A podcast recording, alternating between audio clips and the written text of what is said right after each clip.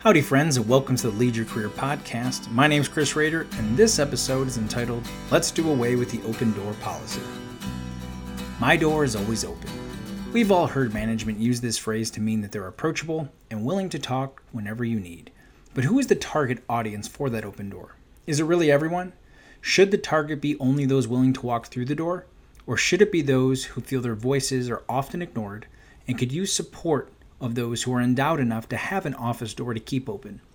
I feel it should be the latter, and as such, though well intended in its mission, the open door policy does not work. The purpose of the policy. Let's get to the purpose of the open door policy. In my opinion, the purpose is to make yourself accessible to the people who really need you to be.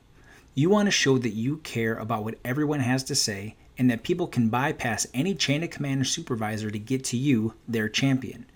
It's targeted at neither the people you talk to every day nor those you've worked with for 15 years. Rather, it's usually for the people whose voices are quiet but the substance of their message is impactful. The people you would be willing to change policy or procedures for because they bring up a side of the equation that you didn't originally consider. It's the growing leaders in the company that are only a few years removed from college but have no bounds to their imagination of what the company's future holds. It's also those who are in tune with the current culture and climate and can lend advice on employee priorities and effective messaging. Those are the people this policy is trying but failing to serve. Why it doesn't work. On its surface, the policy seems logical, and it really is a commendable thought, and I have no doubt this approach occasionally produces a win. However, this policy puts all the responsibility of the engagement on the individual.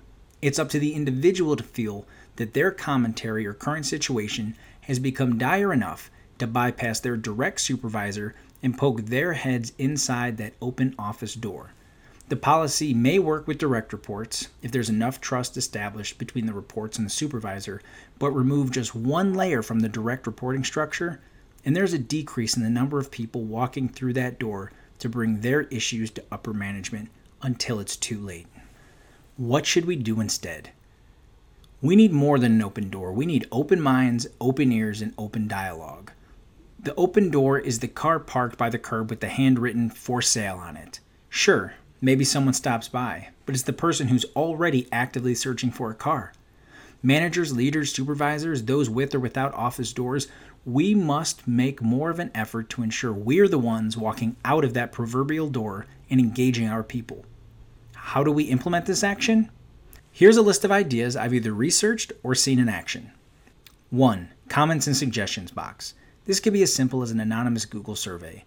The key here is making it accessible, taking action on the suggestions, and making sure any actions you do take, you make it known. 2. Coffee, breakfast, lunch with leadership. Whatever you want to call it, a monthly small group session with open discussion topics and plenty of Q&A. 3.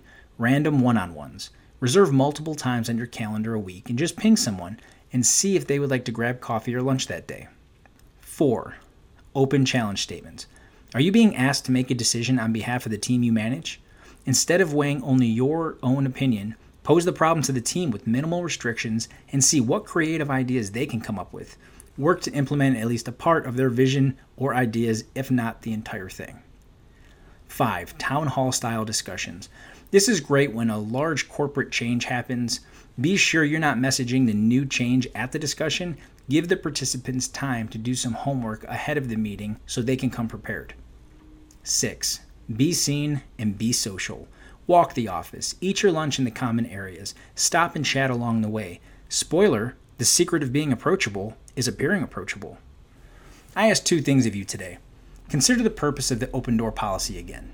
If your answer is to make yourself accessible to the people who really need you to be, then implement one of the two ideas that I have just talked about.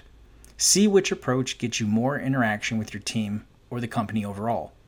Was it working away in an office with your door open, or was it proactively reaching out to your coworkers to invest in their growth and ideas? 2. I challenge you to use a supervisor's open door policy to have a conversation about the core of this article.